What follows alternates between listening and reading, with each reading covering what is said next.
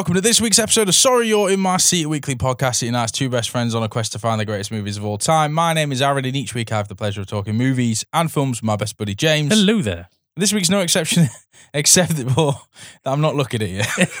this is weird already. It is weird. I'm looking at your ear. We're in the same room, but I've set my microphone up facing a wall. so I'm not even looking at you. This is weird. I sense your presence next to me. If helps, I'm no longer looking at you. But if I look at, if I if I look at you and talk, I'm not talking into the mic, so it's going to be really weird. What amateur podcasting is this? We've done 244 That's when I episodes. was, the first hundred episodes, we actually didn't look at each other. we, we all looked at Sam.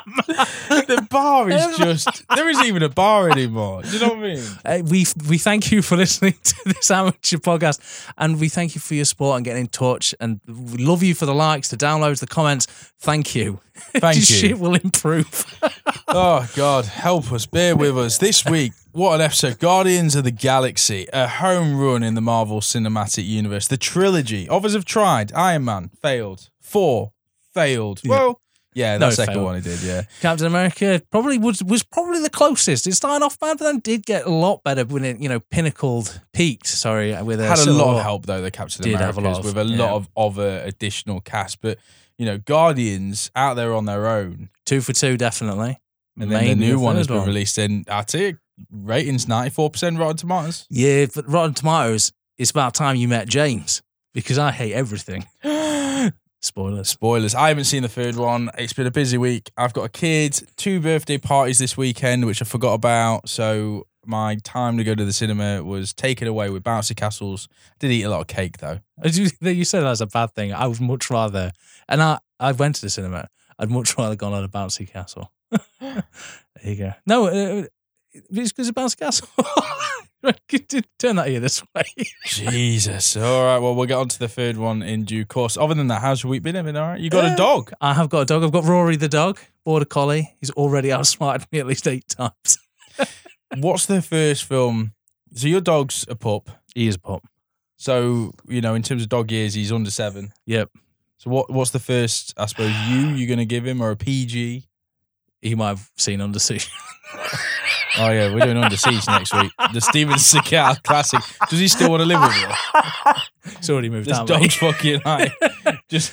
No, no, no, not under his, uh, siege. He was fine under siege. He was under siege too. That's where, that's where, that's where he pissed the bed and left. the the uh, the dog adoption agency's like we're taking him back. the, the problem is when it comes to um, when it comes to animal films, I never want to watch any of them because they're all so depressing. It's like Marley and Me is a great film. It's an actual film film, and as someone who's grown up and owned dogs, that you go through that story of of owning a dog. And then it being there for the most important time of your life, but then it passes. It's just like, why would I want to watch a film that reminds me that my best friend's gonna die? I know. It's just like watching the worst thing you can Oh, see yeah, on the screen. No, but I wouldn't. I wouldn't. I When I said like sit down and watch a film with your dog, I didn't mean like a pet You- film. Watch this. You're going to die one day, Rory. Yeah. Uh, Godfather. Oh, That's do what I'm you? going to watch with him. Phantom Menace. Just start him off. Teach him about like trade Yeah. federations. That's what border collies do. Love trade federation.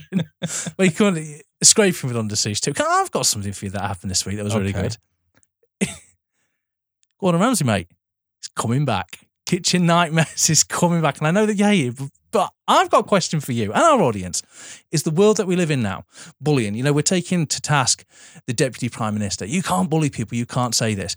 Gordon Ramsay made a career out of like throwing raw eggs at people and calling them pricks. This, what is this going to be like? I don't understand the new world reality TV show world. Is it going to be? You tried really hard on this egg. Unfortunately, you've killed twelve people. It- I don't understand how it works. I know. He, I, Gordon Ramsay. I, I mean, I'm not into cancel culture and all that anyway. And But if someone but deserved Christ, it, if anyone deserved it, it's Gordon bloody Ramsay, in it. Like some of the shit he's come out with, like just destroying people on national television, you know, that are aspiring cooks or chefs or whatever it is, and just belittling them and bullying them and just being an arsehole in the kitchen. And you think they're fucking scrambling an egg. Who cares? have you seen? Bigger things in the world. So he's come up twice this week. So one of the big news, oh, he's coming back, and it's the American one. Because if you ever watched the UK one, it was actually it was actually like this is how you make this. You go into in depth and train people, and he he he liked some of the people who went there and he took them to work as cooks in his restaurants. I was like, oh, that's really cool. In the second one, it's just like, this is shit, it's bland, it's bollocks, throws a plate. It's all about obviously the drama. But he's also been in the, uh, I say the internet news, because he made a grilled cheese the other day. Mate, it was the most bollocks thing I've ever seen. Right, grilled cheese, the cheaper the better, right? If you go to a barbecue and they've got nice, nice, expensive cheeses, no. When you go to a barbecue, the cheapest cheese. That's what it is. To be fair, in Asda, the cheapest cheese doesn't even claim to be cheese. It's, it's it's with the cheeses. It, it just says individual food slice. That's So what you need, right? So that, that's, so that's top even tier, pretend mate. to be cheese. That's top tier. That's what you need. He was making he was making this bread. You know that hard bread that when he he breaks open, you could tell it's going to hurt your mouth. It's like it's a grilled cheese. It's basically the food of the masses. Don't don't upgrade it. We were living in a crisis. You know, it's a fuel crisis. It's a poverty crisis. Where you like the more wrapping you have to take off an individual slice of cheese, the better.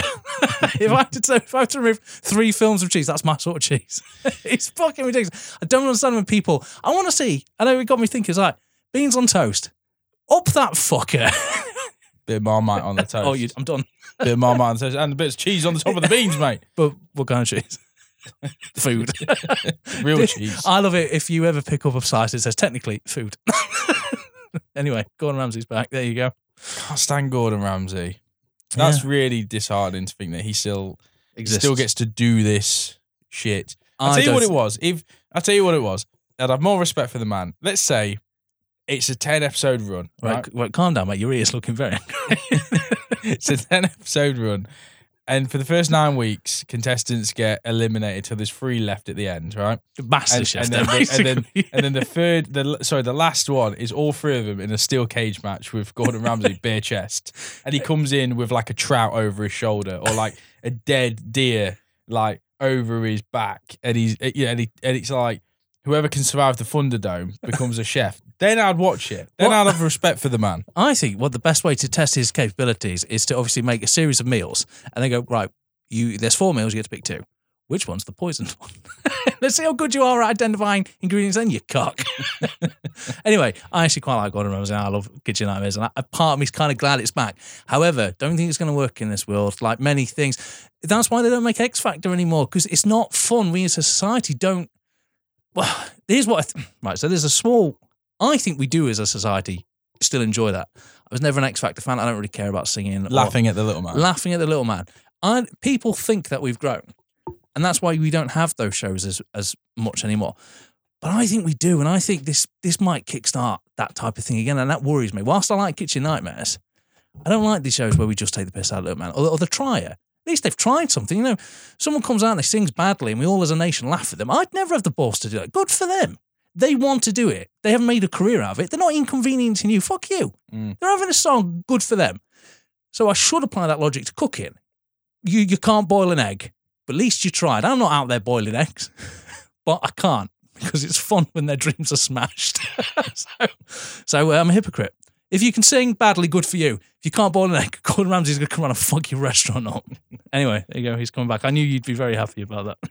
Or like when they got eliminated, they had to leave the they had to leave the canteen restaurant place, but they have to run across a minefield to the. To the Yeah, yeah, I can see that. Yeah. so there's an element of danger to it. There's got to be something more than just Gordon Ramsay spin his dummy out because someone's fucking pan fried a scallop for too long. I can't cook. I'll be honest, mate. I can't. The other day, no, today, I peaked, mate. Vegan sausage bagel.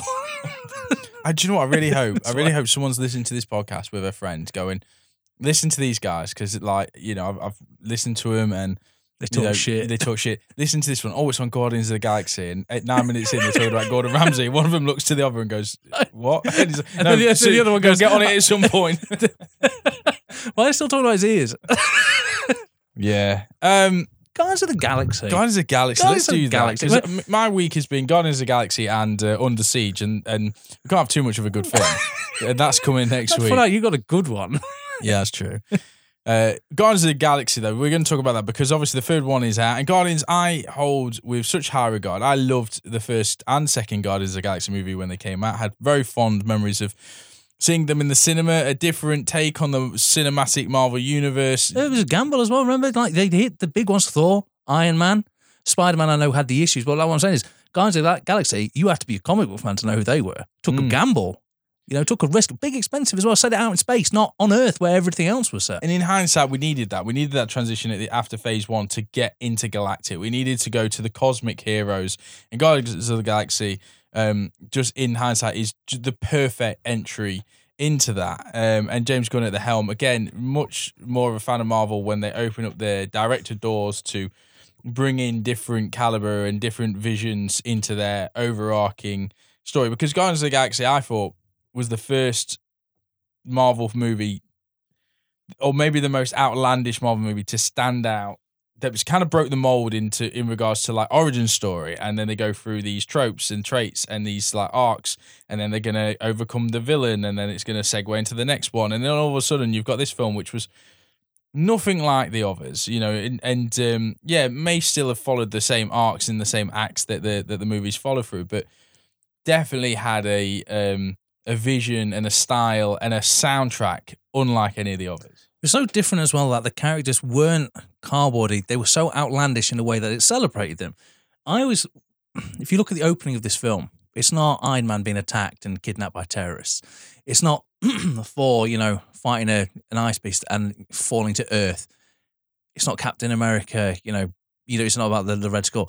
It's a man dancing as a, as a great 80s song. It's- it's- you know, he's dancing along being a bit of a prat.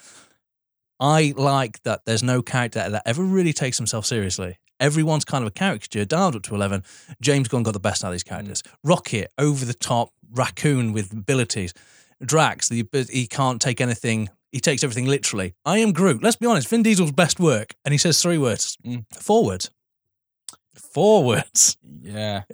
Yeah, that came as a shock actually watching this. I forgot that he changes to We Are Groot at the end of the movie. But yeah, and- the overarching, particularly the first movie, the overarching theme is losers. They are losers in their own right because neither of none of the characters in this film are excelling in their chosen field, whether that be, you know, as a uh, intergalactic uh, scavenger or thief or bounty hunters, you know, or even um, you know, the number one in their uh, father's eyes. You know, they are all losers, but they have all lost something. And the whole overarching thing of the movie is them coming together to realize that they've all lost something, but together they all fit the pieces to make them all whole. So it's a really good film that by the end of it makes sense. And that's, and I know that sounds really weird because all films should make sense, but it's surprising actually in some of the Marvel movies that they just don't. You know, by the time you get to the end of the movie, you're like, oh, that was just play by numbers.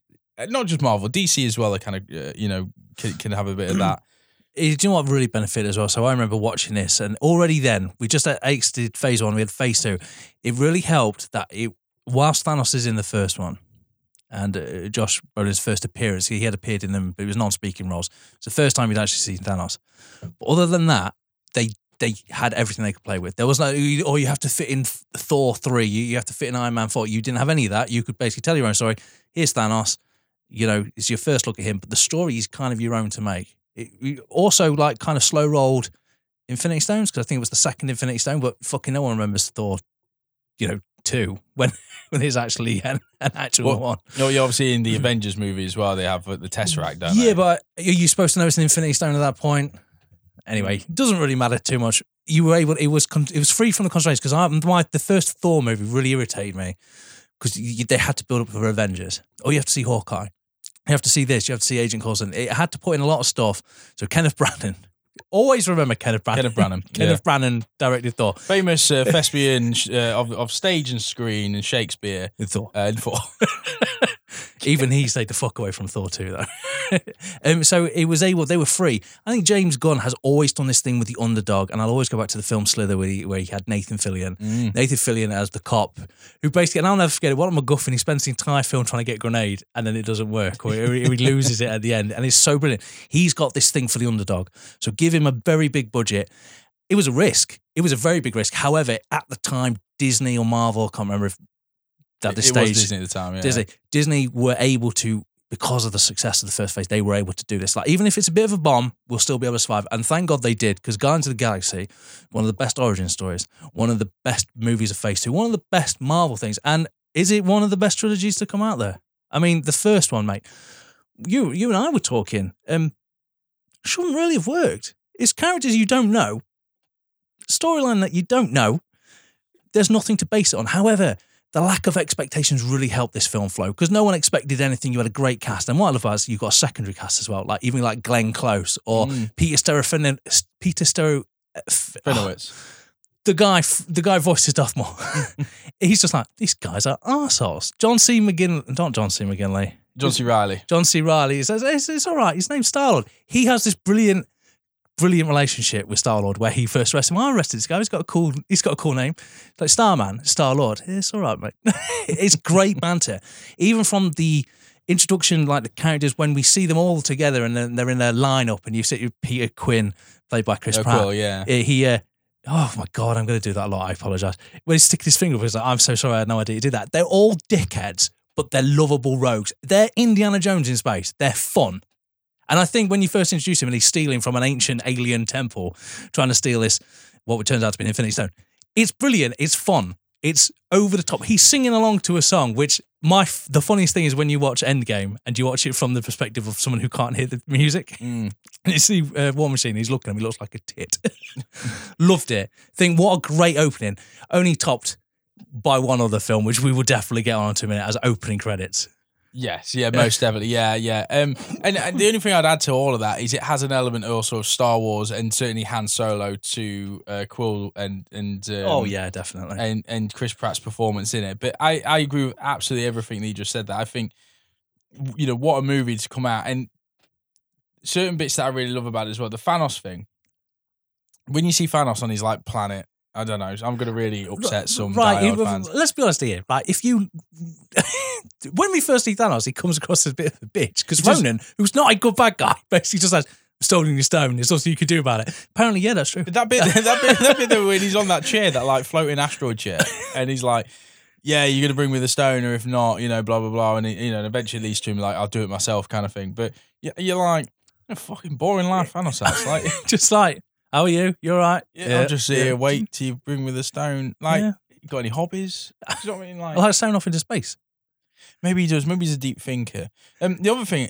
Massive rewatch ability in these films as well. Now that I know, because I came into this, I say every single time we do a Marvel movie, I didn't read source material. I didn't read the comic books uh, growing up. I have done since and do read comic books now, but I didn't at the time of watching just about all of these. So going back to it and seeing like a celestial swinging the you know um one of the Infinity Stones and flattening Earths uh, and uh, worlds, sorry, and the fact that Knowhere, which is such a cool planet, that's very kind of you know it's like Blade Runner if it was even more of a tip is in a celestial head, which again I didn't really, uh, you know, as a complete novice and a noob to the MCU, didn't obviously realize until the Eternals who they were, what they were, how it works, you know, Yeah. that kind of thing. So rewatching it now, now that I've seen things like Eternals and Endgame and all these movies, it's like there was loads of deep cuts in there and breadcrumbs that make this interlinked with the MCU, but completely original in its own right as well. So let's do Guardians of the Galaxy. We'll start there. We're going to two, and then James is going to give us a special feature report on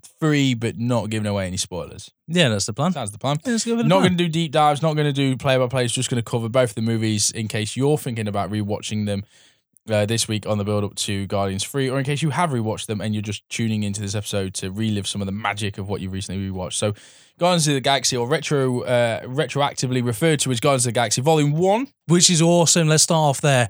The music plays such a big part in it. It's not part two. It's not part three. It's volume one, volume two, and volume three. It's a 2014 Marvel movie. It's the 10th in the MCU. It's directed by James Gunn, as we said, who also wrote the screenplay with Nicole Perlman. It features an ensemble cast Chris Pratt, Zoe uh, Saldana. Yep. Zoe Saldana. Uh, Dave Bautista, Vin Diesel, Bradley Cooper um, as the Guardians, along with Lee Pace, Michael Rooker, Karen Gillian, um, John C. Reilly, Glenn Close, and Benicio del Toro, Yeah, there you go. The collector. who Always- the Slither Alien. always thought he was going to be bigger. You know, did always think he was going to be bigger, like the, the the role of the collector. I was like, Kinda oh, glad he didn't. no, so do I. He was a red herring, mate. I just, I feel like you've wasted Benicio del Toro. That's that's all. So does Star Wars. Yeah, that's yeah, yeah, yeah. But- yeah, I think I think in this though, like, I like the collector's room. That that is that's like Easter egg, like heaven, isn't it? You've got obviously Howard the Duck later on. Can I just say that's a great last credit because everyone was expecting something really good. It was just Howard the Duck. It's Yeah. like fuck you. Obviously, much more of a role in the second one, uh, where he's out of the prison, and then makes a very small, very blink and miss it He's in um, Endgame as well. Is he? Comes through one of the portals that opens up, Didn't know holding that. the Tommy gun. There you go. See, Um, where's the last film I saw him? in? Oh, that's right, Duck Boobies. I remember. Now. yeah, yeah. That's Your wife troublesome. made me. Your wife made me watch that. She does that to people. Troublesome Howard the Duck, the original. Tim Robbins, not best performance. um, yeah, I, I, the collector room, the Easter egg room. You know, where you've got the aliens from Slither, you don't see them, but you see the marks on the glass, Mm, and then you've got um, obviously the Arrested Development uh, nod. Uh, the Blue Man. yeah, the Yep. Blue Man. Uh, yeah, so yeah, Is you know what? James Gunn. Let's be honest. I love James Gunn. And now there is controversies, and we celebrate the work, not the person. You know, there was a big reason why there's such a gap between second and third. But when you just come to his movie sets, I like how he layers a story. I like how he tells his story. They're always so. They're profound in their simpleness. Like, and what I really like about here, and you're going to get into it, is that they're not friends. They spend two acts not getting on. They're all there for their different reasons.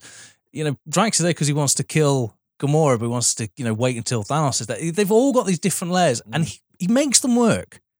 Sorry, I know I've jumped ahead. I apologize. and and and I, you know, and I, I think he does. I think James Gunn also does. I, I suppose all the movies take liberties and change narratives. I mean, even my very limited knowledge of the MCU was that Drax's family and himself actually were killed by Thanos. Mm. Um, and I think Drax is re uh, created by Kronos Sure, to become the Destroyer probably. to go after Thanos. Okay. And in this, they kind of change it to be Ronan, which fits the narrative much more with Lee Pace's character. God, Ronan's a ball bag, isn't he? Gonna Yeah, get onto we'll get into it. Although Guardians of the Galaxy debuted in the 1969 comics, the films take inspiration from the 2008 comics, which was a different lineup. So that was the lineup that we would go on to know with Star Lord, uh, Gamora, Drax, Rocket, and Groot. Uh, Peter Quill, played by Chris Pratt, leads a group of extraterrestrial crim- criminals as they go on the run after stealing a powerful artifact, one of the Infinity Stones. Stories part origin, part prison break, and overall a sci-fi adventure wrapped up in fun, scrappy neon tie-dye wrapping paper. And unlike the films before it, Guardians broke the mold of Marvel films. In fact, it was the first non-Avengers Marvel property developed by Walt Disney.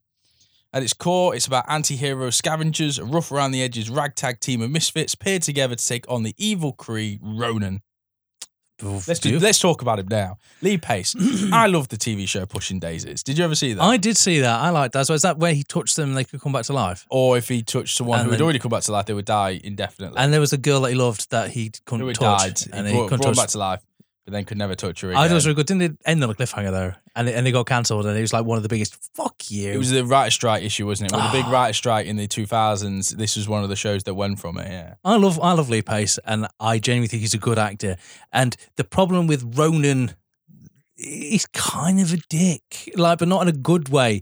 At no point does he feel threatening, and they try to set him up in a really good way. Uh, uh, what on paper looks really good way. He takes on Thanos. You know, he wants to kill a creepy, but he's a genocidal maniac. When you first meet him, he tortures someone and kills them. So we know that he's. They kind of give him a religious edge because it's like I don't like you taking over my culture. So you even get kind of like Nazi vibes. Excuse me. So you do get this lot of layering, but the problem is the end product isn't worth the hype, and it's a bit meh. It's his, his Hmm. little hammer thing's a bit crap as well. I, I, He I looks like he needs a good wash. when you've got to, though, assemble a, ti- a, a, a team of heroes and give them backstory and give them enough screen time so that their characters feel fleshed out and they each go on their individual arcs and the the Oh, end of the yeah, movie is about them coming together as a family. You know the, the the thing that they're all missing the thing that they've all lost they all find in themselves as a group.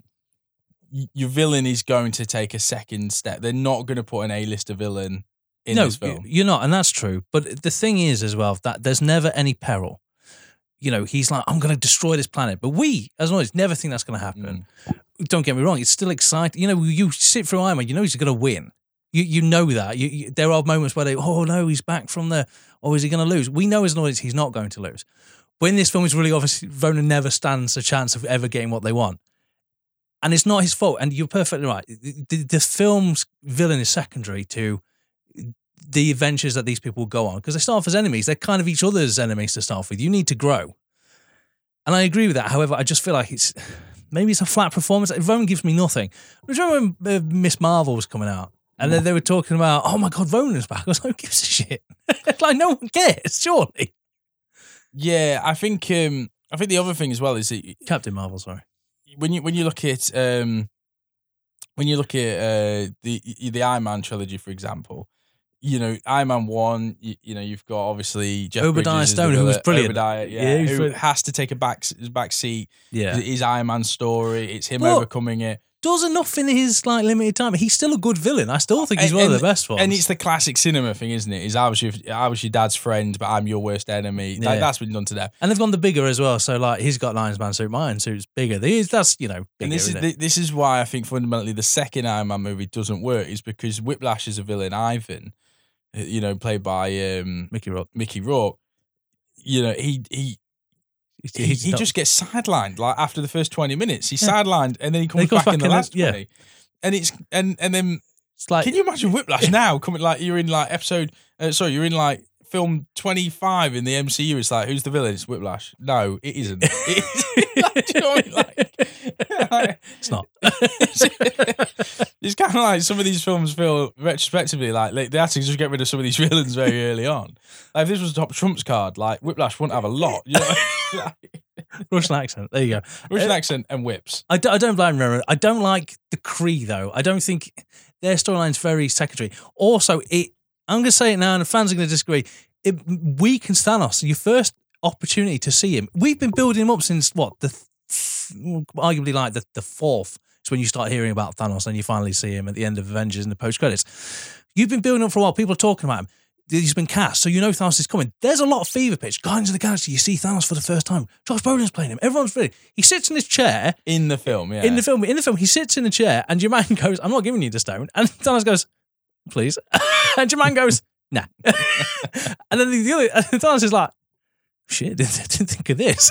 it's like I've got all of these plans, and when you see him later, and what he becomes, he's just, like, "I'll get myself and I'll destroy planets." That's fine, but he's just like, "No, I'm not giving it to you." He's like, "No, it's very, Drats." it's very, it's very Skeletor, isn't it? It's just like, give it to me. I'm no, gonna, I'm gonna no. sit on this oh. chair and then I'm just gonna be a big holographic head in this certain scene. But I mean, I suppose at least Skeletor had the final act of that movie to be fucking badass. Yeah, except for obviously the actor didn't play him and go back to 100, episode 100. episode 100 but but you know this is he's still it's still designed to be a kids movie you can't have Thanos being like oh fuck this snapping Ronan's neck like you Um, know So I, I don't like the villain, but then again, I completely agree with you. The villain, you and look, it's one of my favorite Marvel films. I think it's one of the weakest villains. It proves how good a film this Mm. is. You you cannot get hung up on how you don't.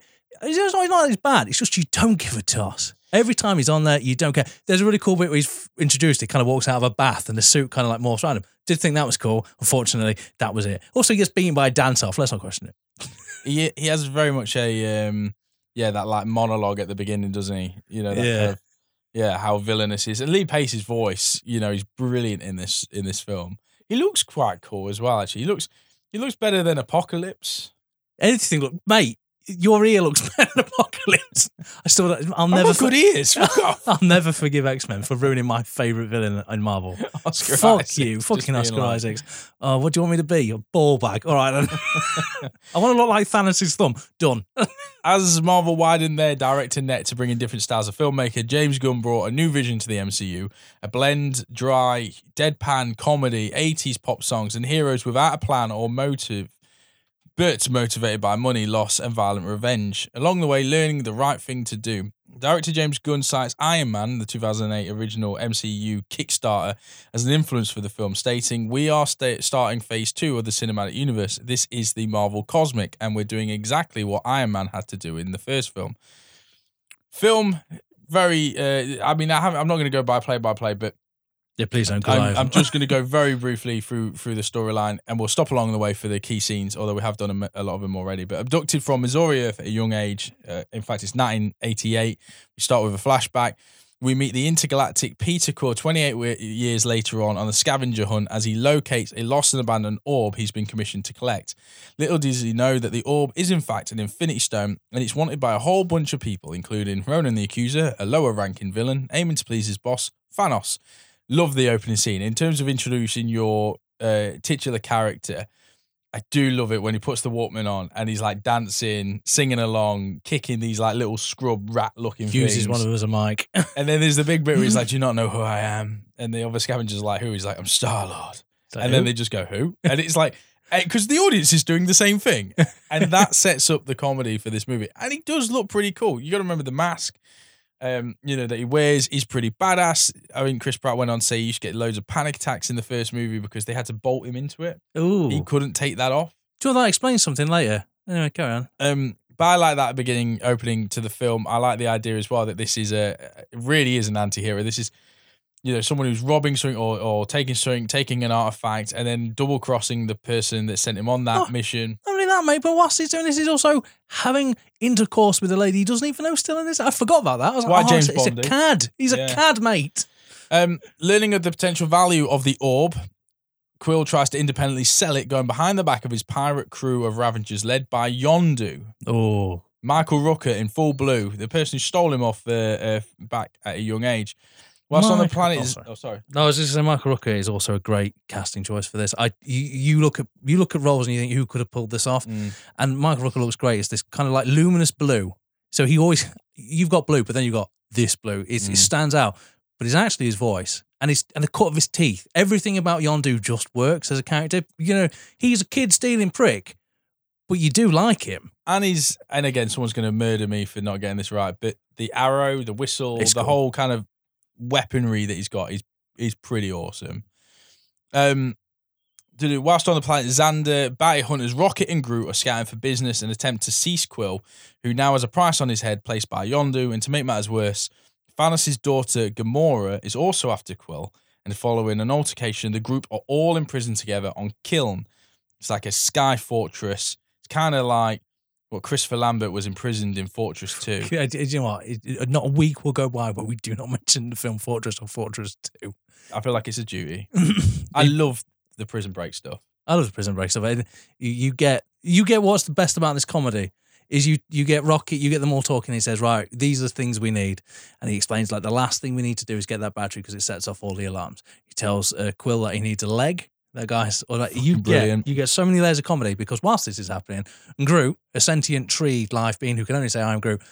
Has basically stolen the battery in the background. So in the back, you get the foreground, you get a story of what they need to do. In the background, you see how it's all going to balls up, and then you get just chaos, Mm. and you get bargaining for a leg. It- mate, fucking hilarious. Yeah, you get unnecessary shirt off scenes, which I think Chris Pratt has this one. And what was that? The war, the Tomorrow War? Yep, tomorrow. Where they were literally like, T-shirt like off. he's got to get like an injection in his forearm. They're like, take shirt off. It's just any excuse to get to Chris your pants off. off. Um, but yeah, so I, you know, it is always laughable watching it now, where you're like, you probably don't need the scene where like he's getting gunged, like he's on fucking, like he's a year nine, like BBC contestant. like, like, I yeah, don't you know. did. the Noel Edmonds loved gunging them.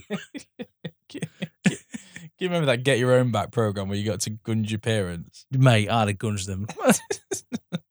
Um, I always liked it when the when the when the guys won and they gunged the kids because I was like, imagine you were right. that's so just a big metaphor so for just- Nancy BBC so, presenters. so I'm just saying that you're a, you're a parent of a child, right? Oh, yeah. So so so you come over to oh, I've applied to be on a TV show. So, oh, that's good for like, like neighbours or like Hey Arthur. I don't know. Will you voice an art? Like, yes, I know. I think you're a shit parent. So I've decided to gunge you on national television. Right, right, you little prick. I know, but as a kid, you used to watch it. It's like, I want to gunge my dad because he makes me eat broccoli. And now as a parent, I'm like, eat your fucking broccoli. gunge that beetle. I, I love, I love the, I love the kill and stuff though, because you're right. It's got the comedy, it's got the bonding, it's got kind of. Uh, It's you- cool as well. look- It's a space prison. It's cool. And you need a moment as well to make Quill not look like a complete, you because you know, like villain, because what anti-hero or crook. You you know, you have to show that he has, you know, a conscience and does the right thing. Because up until now, you you're right. You've seen him kind of having relations with someone who can't remember the name of. You've got, you know, the scenes where he's like he's double crossing the person that you, you know, and he's stealing things or whatever. And and yeah, so this moment he does save Gamora. They do kind of hatch a plan. And what we also get in this bit as well is the introduction of Drax, played by Dave Bautista, who wants in on a slice of the revenge pie. The the lineup are united by the money. So basically, Gamora says, "I've got a liar bind up for the orb. If you if you if we break out together and bring it with you, we'll split the profits." Drax then jumps in on that, learning of Gamora's relationship or getting close to Ronan, and it all becomes this like tied together Mm. story. Yes. which I love all that kind of stuff. And Dave Bautista is just gold in this film. It'll go over your head. I would simply jump over it. He's It's just so so, funny. He is so funny. funny. The plot thickens. Uh, no, sorry. Hijinks ensue when uh, Yondu catches up with the Guardians. The orb falls in Roland's hands. He betrays Thanos, as James has already said, and the group put aside their differences, angry to stop the maniac before he begins destroying wor- uh, worlds. Here's the most Star Wars ending as well. So you've got like the, the Terrans, which is an alien planet where everyone kind of looks human. Uh, what I liked about this is different as well. So uh, Ronan's put the stone in his hammer, and his hammer was pretty powerful anyway. It snaps people's necks when you know he wants them to. So he's pretty OP anyway. But now Mm. put a stone in it. All he has to do is touch his hammer on the surface of Xandar, and it will basically explode. I noticed that everyone on his ship's perfectly all right with that. They're like, "Oh yeah, we'll die. That's fine. You'll be fine because you've mm. got the stone." But the rest of us, yeah, that's great. Thank you. so all he has to do is put basically it on the planet, and the weapon is basically a giant net. I loved that. I thought that's different. They don't try mm. to shoot it down because that's what he wants. So I like the fact that the good guys create a net. I also like what's really obvious in this. I knew the ending, and I knew that I knew that Peter at some point holds the Infinity Stone, and I couldn't. And it, the film goes out its way to show you what happens when a human or someone without powers touches a stone. They they not only do they blow up, but everything blows up. Yeah. And um, I was like, how did they get around that at the end? Please don't tell me it's like it, you know, he's saved because he's good hearted or something like that. And then in like the last third they, of the movie, they just started dropping these hints about like, oh, remember he has got a dad. There's a dad that we haven't heard about. Yeah, he's got a dad, yeah. And um, because there's there's two obviously there's the bit where Michael Rooker's character at the end of the movie, one of the one of the scavengers says to Rooker uh, says to Yondu, Why did you um, take him? Uh, yeah, we were going to take him. His dad still wants him or something. So you've got this idea that his dad Yeah. is intergalactic because obviously his mum isn't. She's born of Earth, as was he. And then at the very end of the movie, they they kind of for no reason are like, oh yeah, remember when you was in prison? We did a scan of your body and you're not 100 percent human. You've actually got an ancient life form that we don't know or have never seen about. Oh, cliffhanger, second movie. But the film itself has so many good set pieces, so much comedy, a lot of heart, loads of heart. It's kick-ass soundtrack. It's visually stunning. It still is visually stunning. Yeah, well. I will be watching this week, and there were certain scenes where I was like, "That is just beautiful." Like how it all, particularly the the prison fight scene, and then when they're kind of getting out of that, the group moment as well, where he kind of protects the family. Yeah. is incredible scene, you know, and and heartwarming, and also Groot is deadly as fuck. Like there's a scene where he like impro- like he impales like seven of these people, and he's just like beating the crap out of them.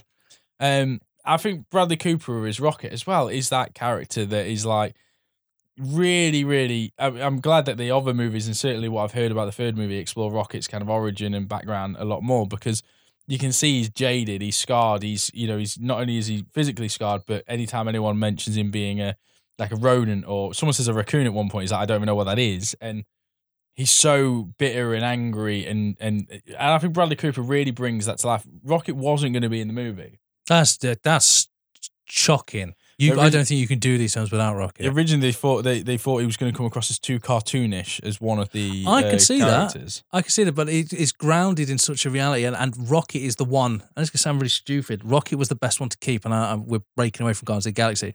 When the snap happens, you needed to keep Rocket because he was the only one that kind of would have worked. Mm. Like he's the only one that would have worked searching for the others.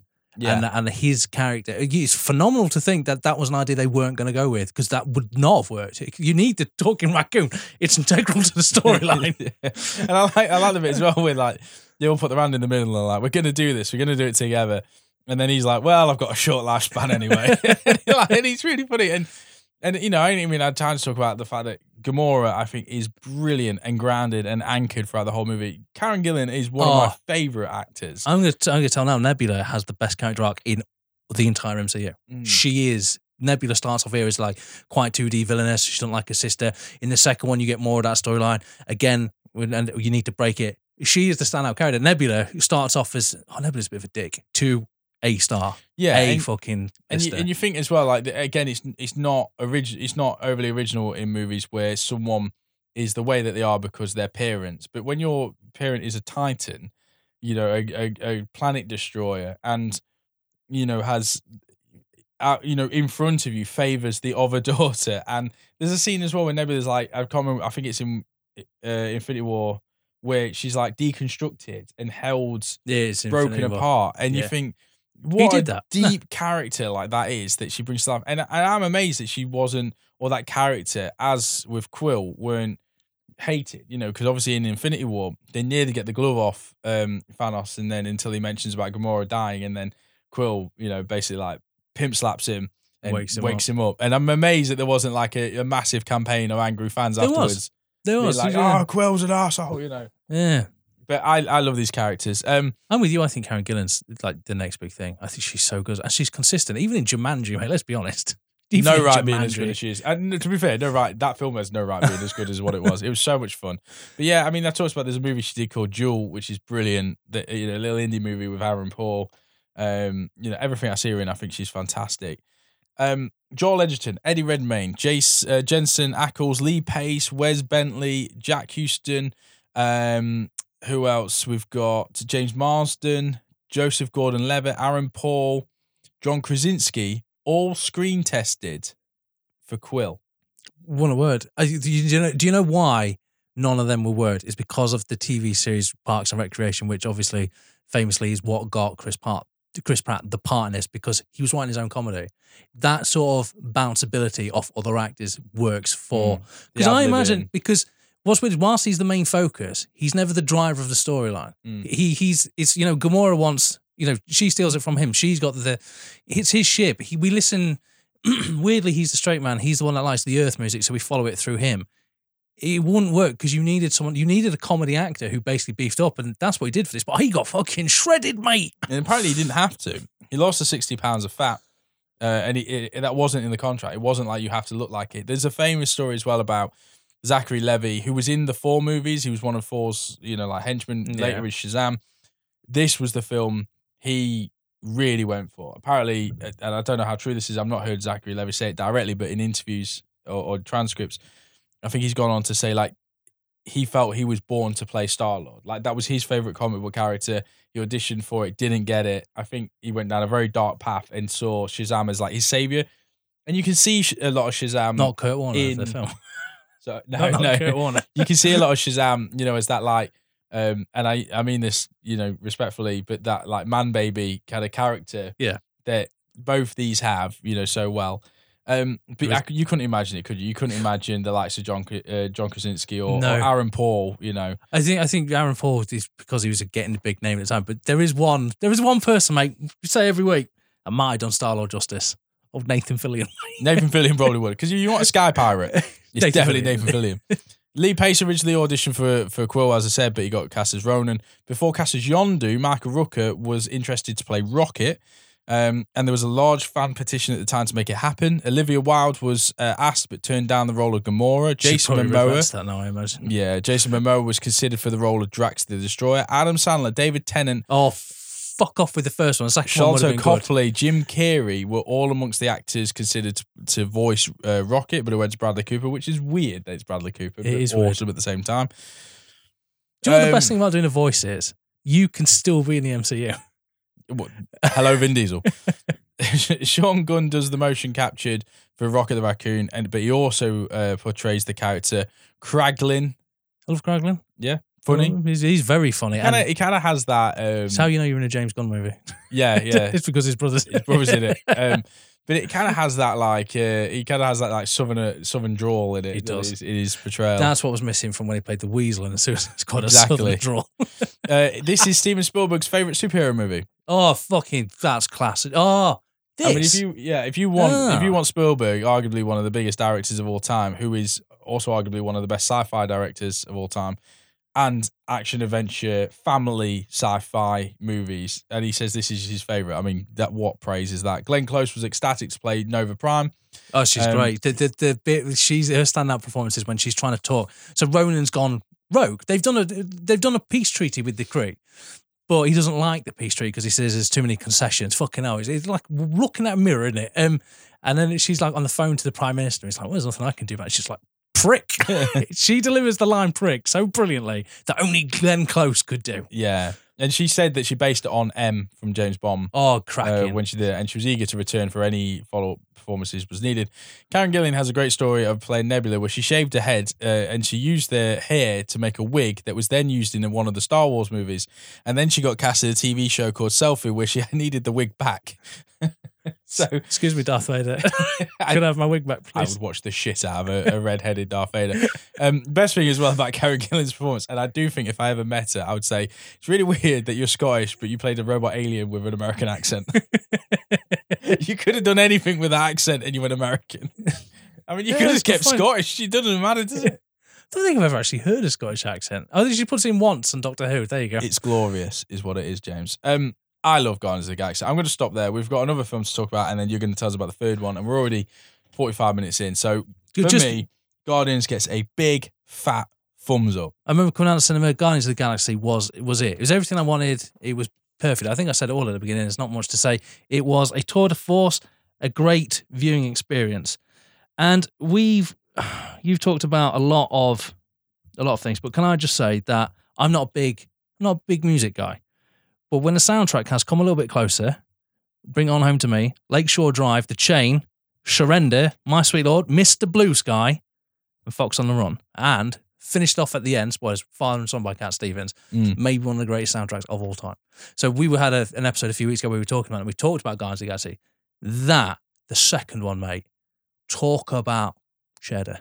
Fox on the Run is still a, it's still a classic. Um, Guardians of the Galaxy Volume 2, and I've already said this, Volume is a great way to distinguish this from the other Marvel films. Uh, directed and written by James Gunn, added to the cast, so I won't go through them. We've got the character of Mantis, played by Pom Clem- Clementif. We'll go with that. Um, Ego is played by Kurt Russell. Um, we've got Elizabeth Debicki as Ayesha, the golden high priestess of the sovereign, and one of my favourite cameo performances ever, and great casting, Sylvester Stallone as the head pirate. Mm. I did, mate. I mean, his his his crew. I mean, yeah, They're all. Oh yeah, and obviously at the end you get Ving Rhames, mate. Yeah. Great, get your bingo card out. If you had Ving Rhames in a Marvel film, you get fucking bingo. He also actually, you know, we just come on this big rant about like Ronan being the the villain of the movie. In volume two, you've got Kurt fucking Russell. Talking about fucking jump. It's like- it's like- I think they saw this and were just like, well, there's a great story as well when they're having discussions about which actor could be cool enough to play Quill's father. And it's, it always goes back to the Harrison Ford who could play Indiana Jones' father. It's like James Bond is the only person. Get Kurt fucking Russell. Get Kurt Kurt Russell to do it. Oh, Um, and this is weird as well. Something to point out that when you watch the MCU, Guardians of the Galaxy 2 is the film that comes straight after Guardians of the Galaxy. So you are supposed to watch them one after the other, which is always nice. I like that. similar to um, Iron Man. And and if anyone at the beginning, I'm going to say it now in case I forget. We said it the trilogies at the beginning. We used Iron Man. We said about Thor. We used, said Captain America. Of course, there's also Spider Man. Yeah. Spider Man is the one this is going up against. I think those three Spider Man movies with um with Tom Holland are brilliant. They are, They are brilliant. they are peak. and and so I suppose it's Uh. it's got it's Guardians versus that for me in terms of the the the, the Trinity in the MCU at the moment. We'll see what we, we'll have this discussion in our spoilers part of the episode. Right. So months after the Guardians of the Galaxy joined forces, they incur the wrath of the sovereign race after Rocket steals some batteries that they meant to bring back to them. The sovereigns send out drones to kill the Guardians, but they're saved by Ego, the living planet father of Star Lord. With assistant Mantis, Ego brings Peter, Gamora, and Drax to his planet, where Rocket and Groot must also keep an eye on Nebula, who has been captured by the Guardians. So, summing this up very quickly, mate. Drax, no, no, sorry, Drax, Groot is dead. Groot kills himself to, to to save them at the end of the first one. We didn't really mention that. He, he, he surrounds them. He says, "We are Groot." He dies. A little sapling forms, mate. Little sapling. Baby Groot in in Mm. in Volume Two. I prefer my Groot baby. This mate, this steals the fucking show, and I don't understand how Vin Diesel. I know he says I am Groot, and they change his voice. He doesn't deserve the credit for this, mate. This is all the animators. I'm saying Baby Groot now is phenomenal and lovely. So how do we start this? To start this film is for no reason, Rocket has designed a music player so they can listen to music while they're fighting three interdimensional beasts that have come to steal the Sovereign's uh, uh, batteries. You are following Groot, baby Groot, round as he's dancing, and in the background are the Guardians of the Galaxy fighting these three dimension, uh, this dimensional beast. Can I just say, it is the best opening of a film. It is He's the, best. Yeah, It's not only phenomenal. is it the Mr. best. Uh, uh, Electric Light Orchestra playing Mr. It's Blue Sky. Mr. Blue Sky. Yeah, it's the it's the funniest opening. the best opening to a Marvel movie, maybe one of the best openings to a movie. I laughed so hard watching this at the cinema. There's callbacks to like the post credit scenes of the first one where Drax looks at the sapling when it's dancing and it stops. Mm. Fucking, it's in this one. Baby Groot being watched by Drax isn't moving, it isn't dancing, has stopped. And when he thinks he's not, he carries on. Fucking brilliant. He has a fight with a little rat thing, whilst in the background there is a massive battle happening. It's Yeah. fucking awesome. and also, I think James Gunn did the dance. Oh, that's cool. I think that's James Gunn dancing with a motion capture suit on. And uh, obviously now we've got Peacemaker's opening scene, which is Oh, maybe the best opening Fucking forgot about that. Maybe that sequence, is the best yeah. one, actually. Yeah. and um, yeah, that's I gonna be hard completely to beat. forgot about that, actually. But uh, yeah, I- it, it- it's also worth mentioning if you haven't seen them as well, there are the Baby Groot shorts. Watch them. Watch them this week. So they They're take so place good. obviously between one and two. They're so good. Yeah. They are so brilliant. We watched them on Disney Plus. Esther and I literally yesterday, the one where he has a bath. Mm. And then he, he like grows hair from like feathers. He dresses up as like an Elizabethan woman and grows a beard. Yeah. Mate, they're fucking hilarious. Five minutes, you cannot go wrong. Kids, stick in front of a kid, they'll be mesmerized. Um, the Sovereign's High Priestess Ayesha hires Yondu and his Ravagers to capture the Guardians. But instead, a Ravager named Taserface leads a mutiny against Yondu after he chooses not to turn Peter in.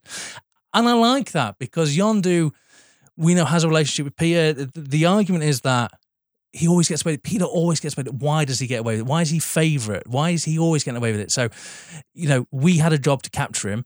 But Yondu brings up a great point. He says, I don't want to be responsible for capturing the Guardians of the They saved the universe. If we do that, he's already outcast Master Guitar and things like that because he mm. he broke the Ravager code. He dealt in children, which sounds really bad. He basically the Ravagers have a code. It's like you don't traffic children, and he broke that code.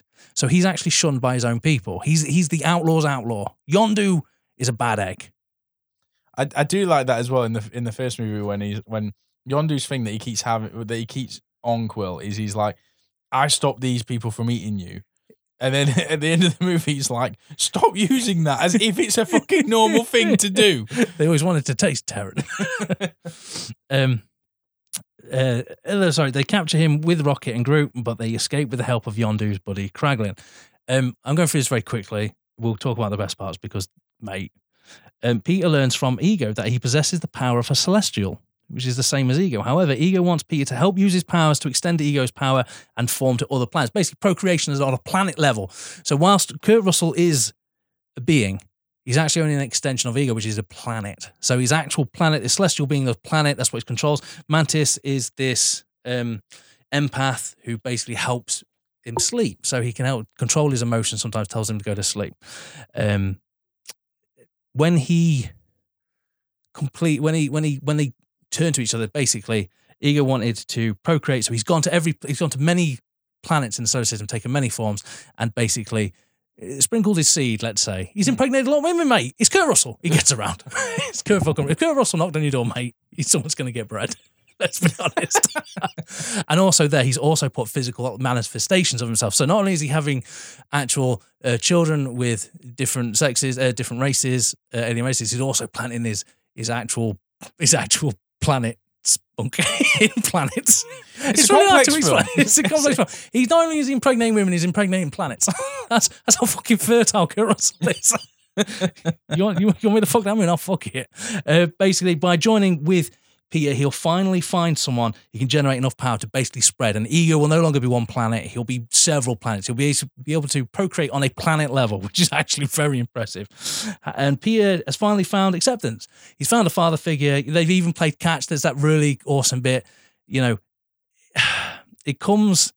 You know, I'm going to save it for my best bits at the end. So Peter's all lured in by the ability that he belongs somewhere now. Ego's heard about Peter. He said, "You held an Infinity Stone on your own. You must have been my child. I've sought you out. I've saved you from the so- sovereigns. I need this." So he belongs. However, he lets it slip that when he gives him a grand plan, there's this really cool bit where he says, "He says, uh, I wanted to spread." But he'd given Peter the impression that his relationship with Peter's mother was something very special. So he questions it and he says, uh, It was special. It's the first time I ever experienced love. And I knew that if I went back a fourth time, I'd never leave that planet because I loved your wife. I loved your mum that much. Then he very, very coldly dumps in the fact, and that's why I put the tumor in her brain. So Ego killed Peter's mother because he loved her so much he didn't want to go back to the planet. He would have no purpose. And there's here's some then then- and then what's really funny is watching the second one. I realise now why you can't really be angry at Peter Quill as a character because he instinctively shoots Ego. As soon as he hears that, he shoots him and he tries to kill him. Exactly what happened with Thanos. As soon as he thought, as soon as he heard that Gamora was dead, he, that's what he is. He's a reactionary. It actually is on point. and I thought, I was like, fuck me, layers, mate. Get some layers in there. Chris Pratt's consistent. It is consistent. Um, the Guardians all come together to fight Ego and the Sovereign fleet that has also found them, which comes out of nowhere, which is nice. After the Sovereigns are defeated, Rocket and Groot use a bomb to plant on Ego's brain, which is also the planet's core, because remember he's a planet. I love all that scene. Uh, Ego dies and Peter loses his celestial powers, which doesn't come up, but you just kind of assume that he has after he turns into a giant Pac-Man. Watch it, you'll know what I mean. Um, Ego dies and Peter loses celestial powers. Yondu saves Peter's life but sacrifices himself so that Peter can, so Peter can live. Yondu is honored with a Ravager funeral, but before that he was told that they would never attend.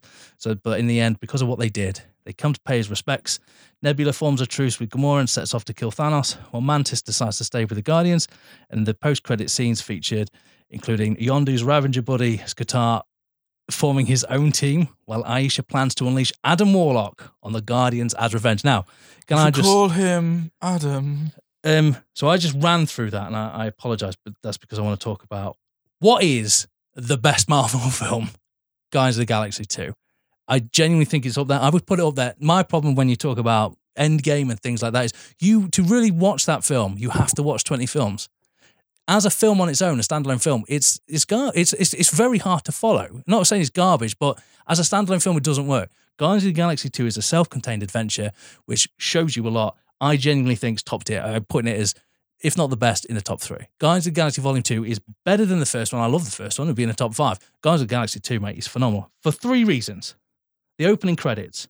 Amen. When Groot tries to bring Yondu his fin in the funniest three Oh, minutes you'll yeah. ever fucking see in a film. So they're tied up, him and Rocket, but, and because it's brilliant, because baby Groot is so cute, they make him part of the crew and try to get him drunk. and he walks past them and they say, Oh, would you go get me my fin so I can break out? So he comes back, he's got some underpants. He's like, No, that's not what I said. And then they have the conversation about a hat. He doesn't like people in hats because he thinks that's the shape of his head. No, it's a hat. And all this baby thing is saying is, I am Groot. And it's Rocket translating for him, brings a desk, brings something else, brings a fucking human toe. And then the greatest thing, he goes, Please tell me you've got a refrigerator full of these somewhere. And Yondu goes, No. He's fucking knows. It's three minutes of pure joy. And then following that, the best action scene I'd seen in a in a, in a uh, comic book film is when Yondu, Rocket, and Groot escape. Yondu's got a an arrow that he can control by whistling, and he controls it Yeah. by a fin on his head. It's so imaginative and so different. It's a psychopath going around a ship whistling, walking very calmly as you see hundreds of people fall off balconies in the foreground, in the background. You see characters that you've seen before. And there's something that we don't talk about the second one. The second one's actually a brutal film. There's a horrible scene where they've mutinied, and Taserface, who gets the piss taken out of him because he's Taserface. And I think this is maybe why the film gets away with it because sandwiched between two comedy elements, there's this really horrific part where they're taking crew that were loyal to Yondu and stick him in an airlock, and you see them die. It's mm. actually quite horrific and horrible. It's heartbreaking. But then it's followed by a scene of Groot getting drunk. so for those three reasons and the fact that, and I'm not even mentioned, sorry, and these are my backup points, the relationship that's explored between Gamora and uh, Chris Pratt's character, uh, Peter Quill.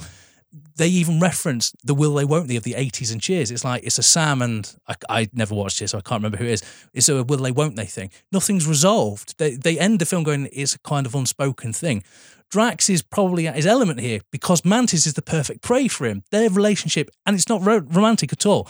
It's like, you make me physically sick, and then he pretends to vomit. I'm pretending to vomit to show you how ill you make me. Ego is a phenomenal villain compared to fucking Ronan. He's, he's, he's one of the best ones on the fucking planet. Some of the humor doesn't always work for me. One time, I don't like it. I don't like David Hasselhoff. I think he's a cock, mm-hmm. and I don't like it when he cameos. But I do kind of understand it. It's referenced.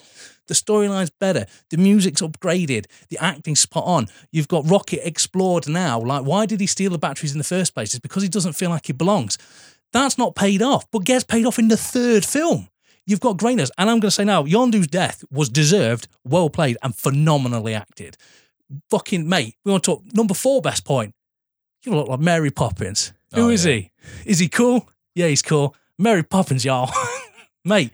And then the number one thing was genuinely made me nearly tear up when I he- when I heard it.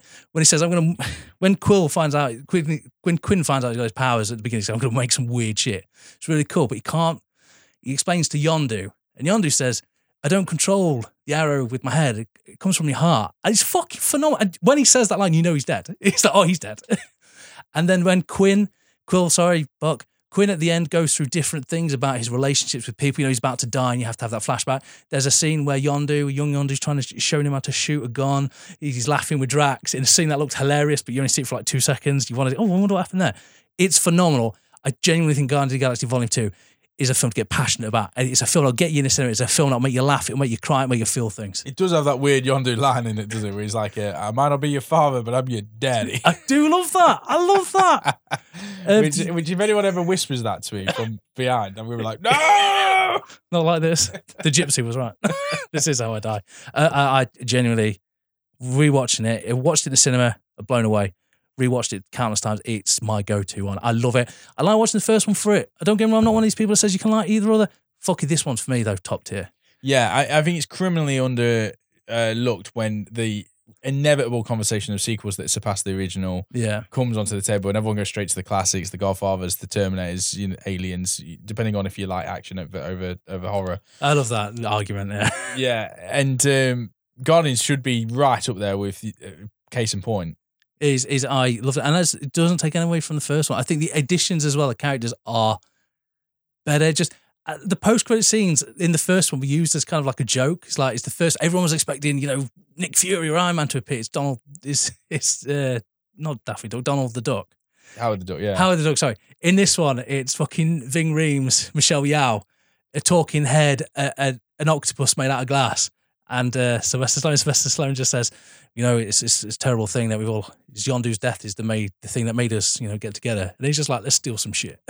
Fucking yes, I want to see that film. Everything about this film makes me want to see what happens next.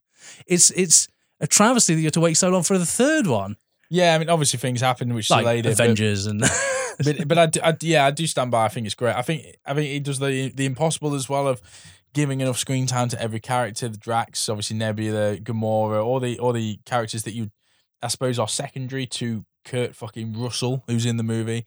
Um, yeah, it's full of comedy. It's it really. I, I interestingly, I I actually enjoyed the movie more watching it at home than I did at the cinema. I thoroughly enjoyed it at the cinema, Hmm. and I I remember leaving it being like.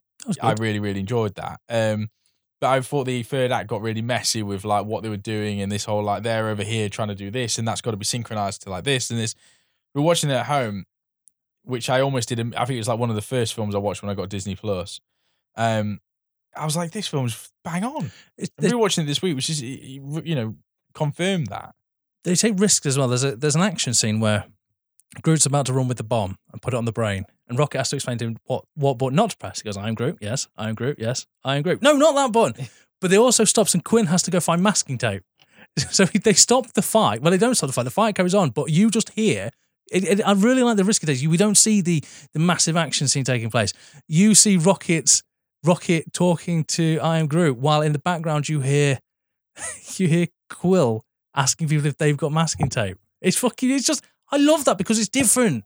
It was different and it was fun to watch. And what I really like as well is the, the obviously it does the hard work so that when these characters come into, for example, Endgame, um, it you, you know you you you know these characters. He's done the hard work. So scenes where like Groot is on Earth and you know he says I am Groot to Steve Rogers and Rogers is like I am Steve. yeah, Rogers. and, and it's like you know you're kind of like always one of ours. Do you know what I mean? Like with the moment he like steps up with Rocket and all the other characters, you're like, oh, you know, obviously these guys don't know who they are, but we do. And I, yeah, I, it's just magic, isn't it? The whole MCU. So I suppose the burning question with the time we got left is the third movie. Does it Mm. hit the home run? The impossible, the tr- the the trilogy. Is it worth it? You know, I, I think Spider Man's the closest one. I think in I think in the Spider Man trilogy, the first movie with Tom Holland, Homecoming was brilliant. The second one with Jake Gyllenhaal was had some really good elements to it. Great ending, bit sloppy in the middle, and then obviously the third one. I mean, how could that not be a hit? Again, though, you have to have watched the other films. Like if you come in there, and you've not seen the other ones. It's not.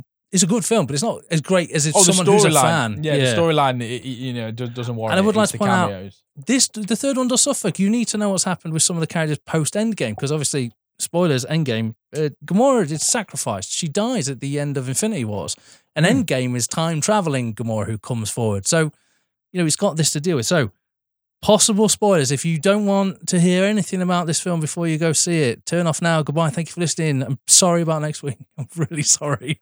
Um, one my idea was yours. For once, it was your idea. We're doing Under Siege next week. Um, so three, two, one. Guardians of the Galaxy Volume Three. Great. I've said it three times now. It's great that you distinguished him. Um, new additions: Will Poulter as Adam Warlock. Love him. Um, I've, I, I even went on the internet now to Google how to say this guy's name, and I'm sorry, I'm going to butcher it. Um, Chuck Woody Wally. Iwuji. It basically he plays the High Evolutionary. He's the villain for the film. Uh, he's worked with James Gunn before. He played Moon uh, Murn on uh, Peacemaker, so he's the guy who has a firefly on him, but the good guy. So you know additions. Yeah. Oh, and also Nathan Fillion in the cameo role, and he's brilliant in it. Well, because it's Nathan Fillion. Nathan Fillion. Settling into their new roles on Knowhere, the team are attacked by Adam Warlock, who critically injures Rocket. The team are unable to save Rocket without the help of the person who created him, the High Evolutionary. The team must reunite with Gamora, now working for the Ravagers, break into a vault, and save the day, all before Rocket dies. That's what I'm going to sum up the storyline with. You know how I love the opening of these films? I talk about, oh, he's dancing, he's prattling around. The second one's got one of the best openings of all time. Mm. They're on Knowhere. Peter Quill's drunk because he misses Gamora. Things aren't working out. You see Rocket, we follow Rocket as he walks through like the dusty landscape in this crowded area of Knowhere. And Creep by Radiohead plays. Oh, cool. It's so different. It's polar opposite. It grabs you right in the kittens, mate. It, You are watching, you know something's different. You know what the hell is going on. Three out of three phenomenal openings. Where does the storyline go from here? It's the best film, one of the best films I've ever seen. Oh, it's wow. so good. Guardians of the Galaxy Volume 3 is phenomenal. I was in a packed cinema on a Saturday. It was packed. It- the, the, the cinema I go to isn't big, but there was a lot of fans in there. The problem is when you announce that this is going to be the last in a series of films, is I had a lot of fanboys in there and they kept talking. Every time there was like a shot at a character, oh, he's dead. Oh, she's dead. She's not coming back. They wouldn't shut up and it really spoiled the uh, experience for me. However, the film did not. The film carries on with everything you'd expect fast action, great talking. But some of the characters that step up, Nebula, phenomenal to the storyline. Gamora, we get a different Gamora now because obviously she's not the one that we've grown up with. Quill's Quill has to deal with this great relationship where the Gamora he loves isn't her. She's not that Gamora, and she has this identity crisis where she's like, I'm not her. Shut the fuck up. I'm not her. Mm. Um, Rocket's barely in it because Rocket spends the majority the two the first two acts critically injured, but his story is told through flashbacks where you see Rocket and basically what he went through, and it also explains why he's been the way for the last two films. You see that he's got a friendship group and something horrible happens to them. You see why he is the way he is, how he was forgotten about, or not forgotten about, how he was let down. Um, it's heartbreaking, man, and I cried. I had tears coming out of my eyes at one bit. Uh, I think Peter have called it the best anti-animal testing film of all time. I'd go and say he's one of the best. F- I didn't right. So this phase of Marvel, I've not been a huge fan of. Thor was okay. I've, I I don't know what it is about Doctor Strange. It was okay. Nothing's blown me away for a while in Marvel. And I've talked about superhero, here- superhero fatigue. This has reinvested it, mate. Because to me, they're not superheroes. They're if they went in the Marvel universe, I'd still be having fun with them. Mm. What a great film to watch. And the number one thing is, where do you go from Kurt Russell, the high evolutionary? And I don't want to say the actor's name again and say it wrong because I, I apologize. He is the best villain I've seen in a while. He's so good. He's next level good. He's a cock. He's actually the other C word that we don't say. He's that level. He's the biggest. They give him no humanity. And it's so good because, you know, he- at one point he gives a speech. He's like, I'm trying to perfect society. And, and Cord basically says, I don't want to hear you fucking. I- He said, I don't want to hear another egomaniac talk about a story. Give me what I need. And he kind of interrupts him. The high evolutionary and the actor does such a phenomenal job of being a C word. He's so good. You just want him to die a thousand times. Rocket's performance, animated, animated, um, animated. There's four different animals and different things have happened to them. I, I know you haven't seen it. I don't want to spoil it too much for you. It is, it's a fantastic watch. It's it's heartbreaking. I genuinely had tears in my eyes at one point. It's it's horrible. Rocket's realization, and the problem is, it is the end of a franchise in a way that you know some of these actors have already said Zoe, one of them, Dave Bautista definitely. They've said I don't want to come back. Some of them like Karen Gillan and and Chris Pratt. I haven't heard anything about Chris Pratt, but spoilers, it does end with something that heavily implies that Chris Pratt will return. The Guardians of the Galaxy might not, but Chris Pratt might. Um, because all of these films end with the Guardians of the Galaxy will return. This film ends with the legendary Star Lord will return. So each character, it's not a happy ending. And this is what I really like about James Gunn's direction here. They all have different endings that make sense to them. Mm. Drax is still the funniest thing in this. I think Mantis is one of the most underrated secondary characters in the MCU. She's hilarious. I know a lot of people didn't like her in Volume Two.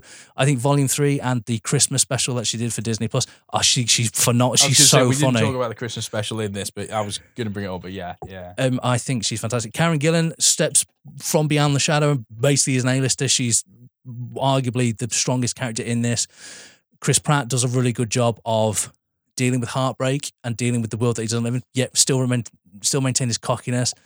If you can have Nathan Fillion in the film, you, only for a short amount of time, use him perfectly, which he does, just like when he played that terrible in the Suicide Squad. You know, he's the guy who could detach his arms. Yeah, yeah. And he made the most of his three minutes on screen. He does the fucking same in this. It's brilliant. It's memorable. They bring back actors from the first film. So there's the guy that he tried to sell. Um, he tried to sell the orb to, who then Mhm. found out Ronan was involved. He's in this one at a card game. Howard the Duck's at a card game. The secondary characters, you know, the telekinetic Russian dog that's in the second Yeah, one, yeah. has an argument with um, the guy who's now got the fin because he calls her a bad dog at one point. It's a it's a recurring story. It's funny. It pays off. The villain, mate. I, I love a villain. A villain drives a storyline. The High Evolutionary was one of the best villains in a film I've seen in ages. That actor acted the fucking balls out of film, and I love the the idea. To there's no humanity in this man. He's a cock. He's just a dick. Great thing. And Groot, mate. I'm not going to spoil something for you, but I'm just going to say Groot's even brilliant as well. And I'm not taking anything away from him. Vin Diesel really milked this fucking cow dry. um, everything in it, everything, everything's at its best. I genuinely is my favorite trilogy, especially at the MCU. What I would class this as better than the second one, and I still think the first one's A tier. So I think they're all top tier. I think Mar- uh, the Guardians of the Galaxy volumes, mate, some of the best films you could watch, especially in the MCU. They are so good. Oh, I've got massive FOMO. I'm to have to go watch it. I think can't you will. I loved it. And, got in the way this weekend. um, it was phenomenal. It was great. It was a, it was an experience, and it was. I can't remember last time I went to the cinema. I'm smiling, tears, laughter, and like I say, the ending won't sit right with some people, but it, it, it's their natural conclusions. You might not like it, but it does follow a pattern. And I'm going to miss Dave Bautista as Drax because I know he's one of the ones that said he's definitely he, he can't stand being in makeup for like six hours a day. And you'll watch this and you see why he's so good and why I genuinely think he could be better than The Rock in the future. And mate, I know you. I know you well. I know you like your one-shot action scenes. There's a scene that's they have a fight scene, and it's set to the song um, "No Fights Till Brooklyn" Oh, yeah, yeah. From uh, Beastie Boys. from Beastie Boys. It's, is is the is is probably better than Yondu's. He's one of the best action scenes I've ever seen. There's the smart cuts, and obviously you follow Groot, who's a CGI animal, uh, so you know there's smart edits in there. But it's it's brutal, brilliant. It's fun. It's one of the best action scenes you'll see. It's great. Now, we're, we're going to record Under Siege after this. So we're going to debrief, have a cup of tea, come back, and we're going to do Under Siege, which will be out next week. So I, but I promise Yeah. by the time we get together to do whatever we do after Under Siege, I will have seen this film. and it'll be come. It'll be a bit. It'll be out then, so we can talk probably more spoilers. Yeah, maybe do a bit more, at least 10 minutes, a bit more spoilers. So that'll be in two weeks' time. Um, massive thumbs up from James. The uh, whole I- trilogy is just something to behold. so the first two I'm going to put in the vault, And then the third and the like third one I've got in. my vote, and then obviously we'll have to wait for a few weeks. But but but you just have to get through Under Siege first. The uh, the vault is a safe haven for the greatest movies of all time. The purpose of this podcast, in case the apocalypse does happen and we have to save film, we only put the best, the best, the very best, the very best of the very best in there. And uh, Guardians of the Galaxy Volumes One and Two, and it's looking very likely three is going in as a collection on the top shelf. So um, yeah, really look forward to seeing that next week. Under That's Siege. our show. Yeah, we're gonna do Under Siege and Under Siege Two because you can't have everything. You so it'll be a short episode because I fell asleep twice during Under Siege two, and I didn't want to watch it. Fuck it, it would be brilliant if it was 20 minutes long. It'd be brilliant. it- two episodes. Yeah. Under Siege 1 and 2 in 20 minutes. Done. Thank us later. If- Just- but what we'll do is we'll then spend the next hour just talking about other better episodes. If, uh, if you do like this episode, don't forget to like to leave us a review, subscribe. We get a new episode each and every week. If you've seen Guardians of the Galaxy, leave us a non-spoiler comment. We'll share it. Uh, do DM us, let us know what you think. And uh, if you haven't seen them for a while, go back, visit your friends uh, in Guardians of the Galaxy because they miss you and they are brilliant and they hold up and they're better the second time round and they're better now that, as I reckon, particularly that first one with all the things like the Celestials, Yeah. everything that you know that's that you know up, is better. Yeah. it, it, it's so worth a revisit. It's such a good movie. Uh, yeah, brilliant. That is our show for this week. If I don't see you there, good afternoon, good evening, good night. Goodbye.